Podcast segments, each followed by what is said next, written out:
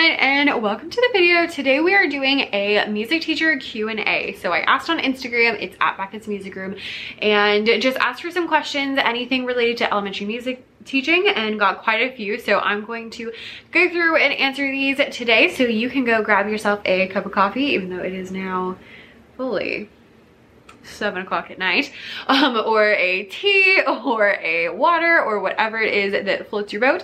And we're just gonna hop right on into it. So um, the first question was actually I was talking about how I have been sharing my like lesson plans every week. And so the first question says where do I find the video you're referring to with the fourth and fifth grade lesson plans?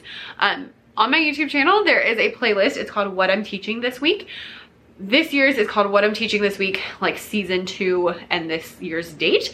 And then there's also one from last year where you can see literally everything I've taught like ever basically. And so there's tons of different things on there and you can check them out there. And let's see. Number two is from Sierra Taylor and it says, how do I get my upper elementary students to want to like music class more? Um, this I feel like is the golden question. I got kind of a couple of different versions of this. Um, the first thing that I would do is to figure out what they actually want to do. Um, so typically I find that this question comes from people who are newer, maybe new to a school and their kids maybe haven't done music the way that you want to do music before and that's okay. So figure out what they're interested in. They might be really interested in games. They might be really interested in instruments and then kind of like go from there. So the first month of school, I really like test out different things. So I tried a bunch of new games this year. I tried, you know, different instruments and just kind of figuring out like what they actually were into and then going from there. Also, I'll say that the more you can let the kids pick, the better they're going to do. So for example, um, we did an activity where they had to create a second verse of a chant that we were learning and I wasn't sure how it was gonna go. We did it in groups and they ate it up. Like it was super simple. I gave them very little guidelines, honestly. and they just thought it was the greatest thing. They loved working together, they loved being able to be creative and creating something themselves. And I think it just made them feel really musical. Um, also things that work with my kiddos doesn't guarantee it'll work with your kiddos but things that'll work with my kiddos um, they love chants so those are usually good because they sound kind of like raps they love anything that involves moving. My kids love dancing as long as it doesn't seem too weird to them, if that's an okay thing to say. You know, some folk dances are just very different and other ones are a lot of fun. And so it just kind of depends um, silly songs are usually where I like to start as far as singing goes. Um, anything that's just kind of silly and ridiculous, they will eat up. Um, so we've done Pizza Pizza Daddy-O. We've done One Bottle of Pop. Those are two really good ones. I have videos of both of those, so I'll link them down below. Um, other favorites, instruments, instruments, instruments. Um, so uh, the more you can get instruments in their hands, the happier they will be. Also, the better behaved they will be because you can always take said instruments away. Um, one fun thing that I have been doing is Little Kids Rock. It is a mostly free program that includes tons of different like modern band things and I, I'm kind of wading slowly into it because it's very different from how I prefer to teach. But I will say that even with that, um, one of my favorites has been you can take the drum parts, you can look up a song, you can find the drum parts on their website, Little Kids Rock, and then you can have the kids play the drum parts on their bodies. So we'll do like the hi-hats here and they're like um, and then we'll do like stomping for the bass drum and like patting your legs for the snare drum or stuff like that. And you can really build those up and start simple and get harder. And then you can play the song so they can hear the song. And there's lots of like modern songs that they are listening to on the radio. Do make sure they're school appropriate, but you know, still. Um, there's tons of those kind of things. And then you can translate that to the instruments. So even if you don't have a drum set, I don't have a drum set, but you could do the hi-hats on the tambourines and you could do the snare drum can be the sticks or, you know, whatever. And so you can kind of evolve that and have a whole thing. You could have the kids come up with their own. You could have them pick a song off of the website to do. So maybe you do one as a class and then they pick one as a group that they can do and they can perform it. Um, those kind of things are really gonna help. Again, see if you can make them the active music maker and then you're just kind of there as a byproduct. That's gonna do the best. Um, as far as singing, if you can connect it to a game, that's always gonna do better. My kids have loved, um, I will link a video down below where I mention Se Se Se, which is a rock, paper, scissors game they loved. And then also we did Big Fat Biscuit recently and that was a huge hit. They've been begging me all week to do it again. Um, so I will link that video down below where I talk about those two things. I also have a whole blog post about what I do with fifth graders. So there's one that's more like classroom management, like technical wise, and then one that's more lesson related. So I will link that down below as well. And I hope that helps. The main thing with the older kids, especially if you're new to a school, especially if your style is different than what they're used to, is to have some grace and just come up with ways that they can be active music makers without pulling teeth. Like if I were to go to a new school, I do mostly like you know, Kodály and folk songs and that kind of stuff. But if I were to go to a new school um, and my fifth graders weren't used to that, then I wouldn't make them do it. Honestly, is that terrible? Probably but i wouldn't you know if it's gonna be like pulling teeth i would rather them enjoy music and do something different that's productive um, even with my kiddos my plan for this year is we're gonna do pianos we're gonna do ukuleles and we might get to guitars and that's like my overarching plan for this year I don't know if it'll happen.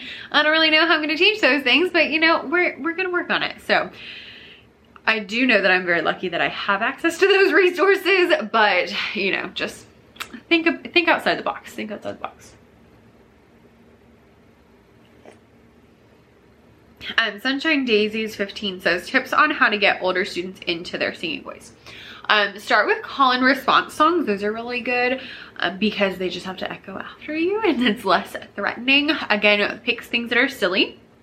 And then older kids still love things like sirens and things like that where you're just like woo and all of that sort of stuff. And you can also do little things that help. So i do i pull a lot of like choir things for this.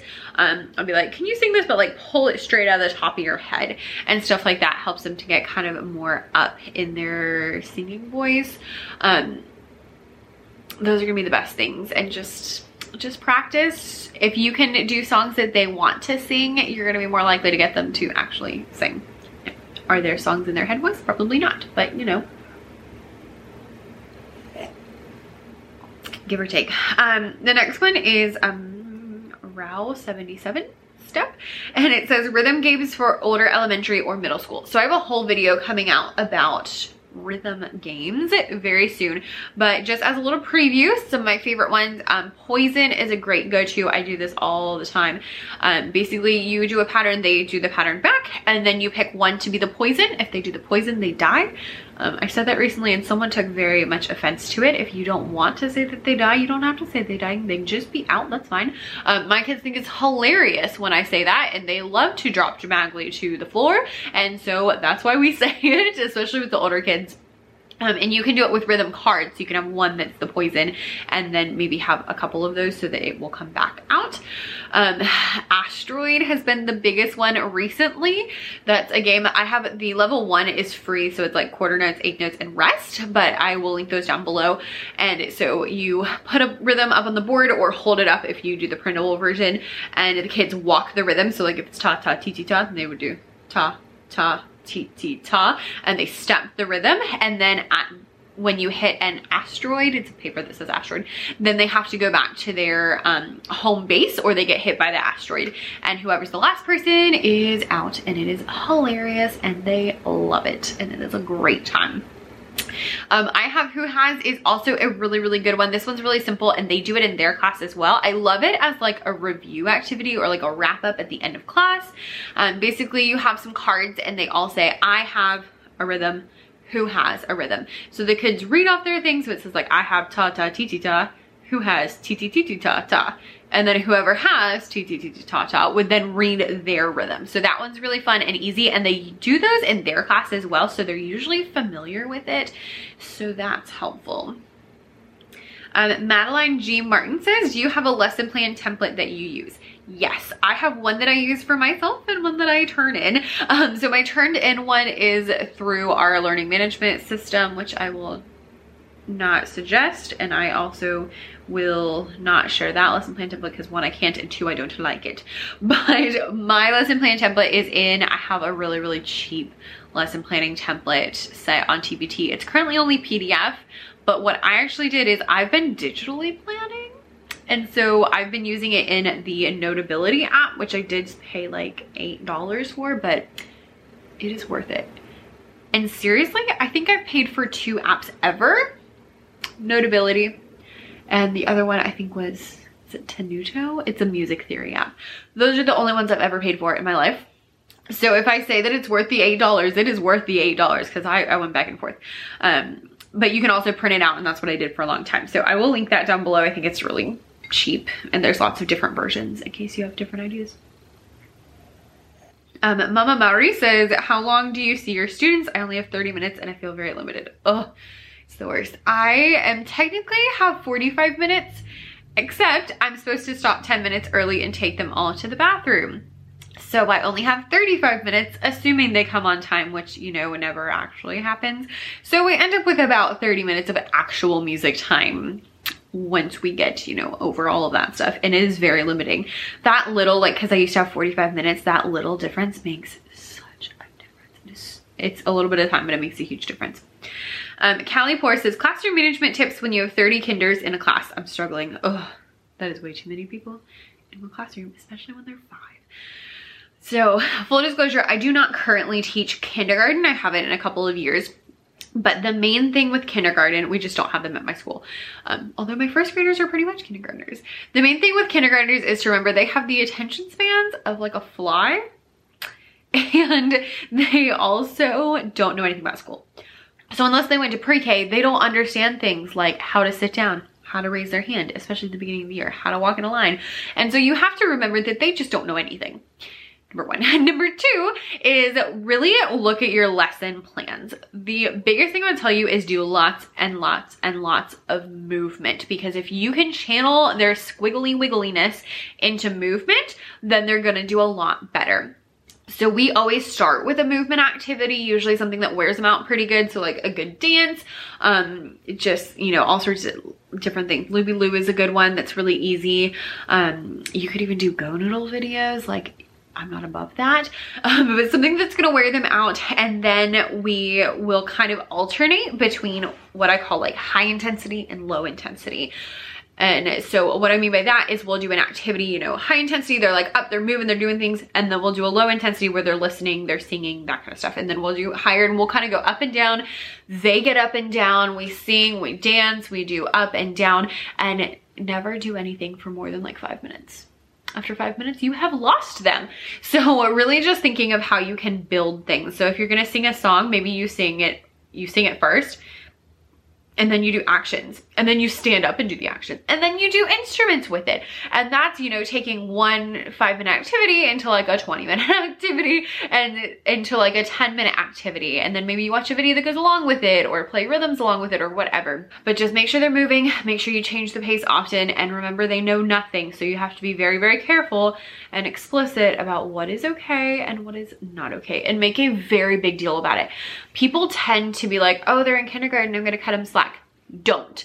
Kindergartners don't need any slack because kindergartners turn into first graders, turn into second graders, turn into your fifth graders. And when they're in fifth grade, you want them to already know how to do everything. So when we're in kindergarten, we are like, you are doing everything correctly the first time and really focusing on those rules and procedures and all the movement. Um, Hannah212 also said everything kindergarten. Um, so that was hopefully a little bit helpful as far as classroom management goes. Um, also with kindergarten, the most effective thing you can do is have them go sit in the corner. Not like nose in the corner, but make it so they're outside, but they can see you. So they can see you having fun without them. They, they can't handle it. Um, but along with that, with kindergarten, you really want to focus on the basics. So things like steady beat, high and low, um, all of those sorts of things, you know, fast and slow and those like opposites and just really getting those things in there. And then like your singing voice. So just really hitting those things really, really hard. Those are, those were the only concepts I would teach in kindergarten. No, I don't teach kindergarten at all. Um, I also got a question from someone else about um, steady beat. So with steady Beat, you're gonna do that in kindergarten and you're gonna do it a lot. And you're gonna do it in all sorts of different ways because you can start with, you know, following me. So that's how I started even with my first graders. I'm like, all right, follow me and you know that can be a really easy thing that you can do. And then from there you can walk the steady beat. You can play a drum and have them walk to the beat. You can have them play a drum and have them move their body to you know tap their shoulders. You can play along with songs that you do. You can have them play instruments along with the steady beat. You can do all sorts of different things. But the main thing is that you're going to be working on steady beat for a long long time. You really time before they're really going to get it. So like be patient and just like really try all the different ways that you can do it because they're little and they need lots and lots of reinforcement. And it's so important if they don't get it in kindergarten, it is hard to learn later. Hannah also asked what to do with kids who don't like or refuse to sing. So we already kind of addressed this. Um, call and response songs are great. Having songs that they are used to. So maybe you're playing rhythms along with a popular song that can help them, you know, be more encouraged to sing. And sometimes it's just talking to them. Like I had a kid who would not sing and I asked her about it and she said, oh, it hurts. And so through that, I was able to figure out that she was having a hard time getting up in her head voice and so it was hurting because she wasn't using enough breath. And so we were able to talk about that and kind of figure it out. Um, one thing that I do is just, you know, make it as silly as possible because they'll want to do it. Repeat the song over and over so that they'll learn it really, really well. And then I'll just walk around and listen to them because sometimes they just don't even realize that they're like not singing. Um, I don't have a huge issue with this at my school, mostly because I've been there for so long. I know some of the other teachers in my district do things like you're only allowed to play the game if you're singing, and if you're not singing, then you don't get to play the game. That's always a pretty good incentive, or you can't play instruments if you're not singing. Um, yeah, so any get creative and if, they're older and you're new again i would just not stress about it too much but especially if they're younger or if you have been there for a long time you know implementing those things and just making it a normal thing that you do in class will help. Um seal 9664 says tienes material gratu um gratuito Tienes material gratuito para compartir con los profesores musicales. Um, do you have free materials to help share, share um, with music teachers? Yes, I have a free resource library, so you can, I'll link that down below. You can join it. All you do is um, enter in your email address and I will send you the password to it. And it has tons of different activities. I also add to it every few months, so make sure that you check back and are, you know, on the email list so you get all those information. And there's also some free activities in my TPT shop. So if you go to my Teachers Pay Teachers store, you can actually go on the side and you can click like sort by free and then you can just look at the free things. I have lots of free things. So go check all of those things out. And then, oh my gosh, this YouTube channel and my blog, like there is so many so many different lessons and ideas and activities on this YouTube channel and on my blog. So you can, you know, spend, I mean, you can spend hours and hours and hours there, but you can spend quite a bit of time at just using the search feature on those two things to look for whatever you need. And I've got lesson ideas, lesson plans, and everything, everything. Um, and then the last one I have is dalman.i.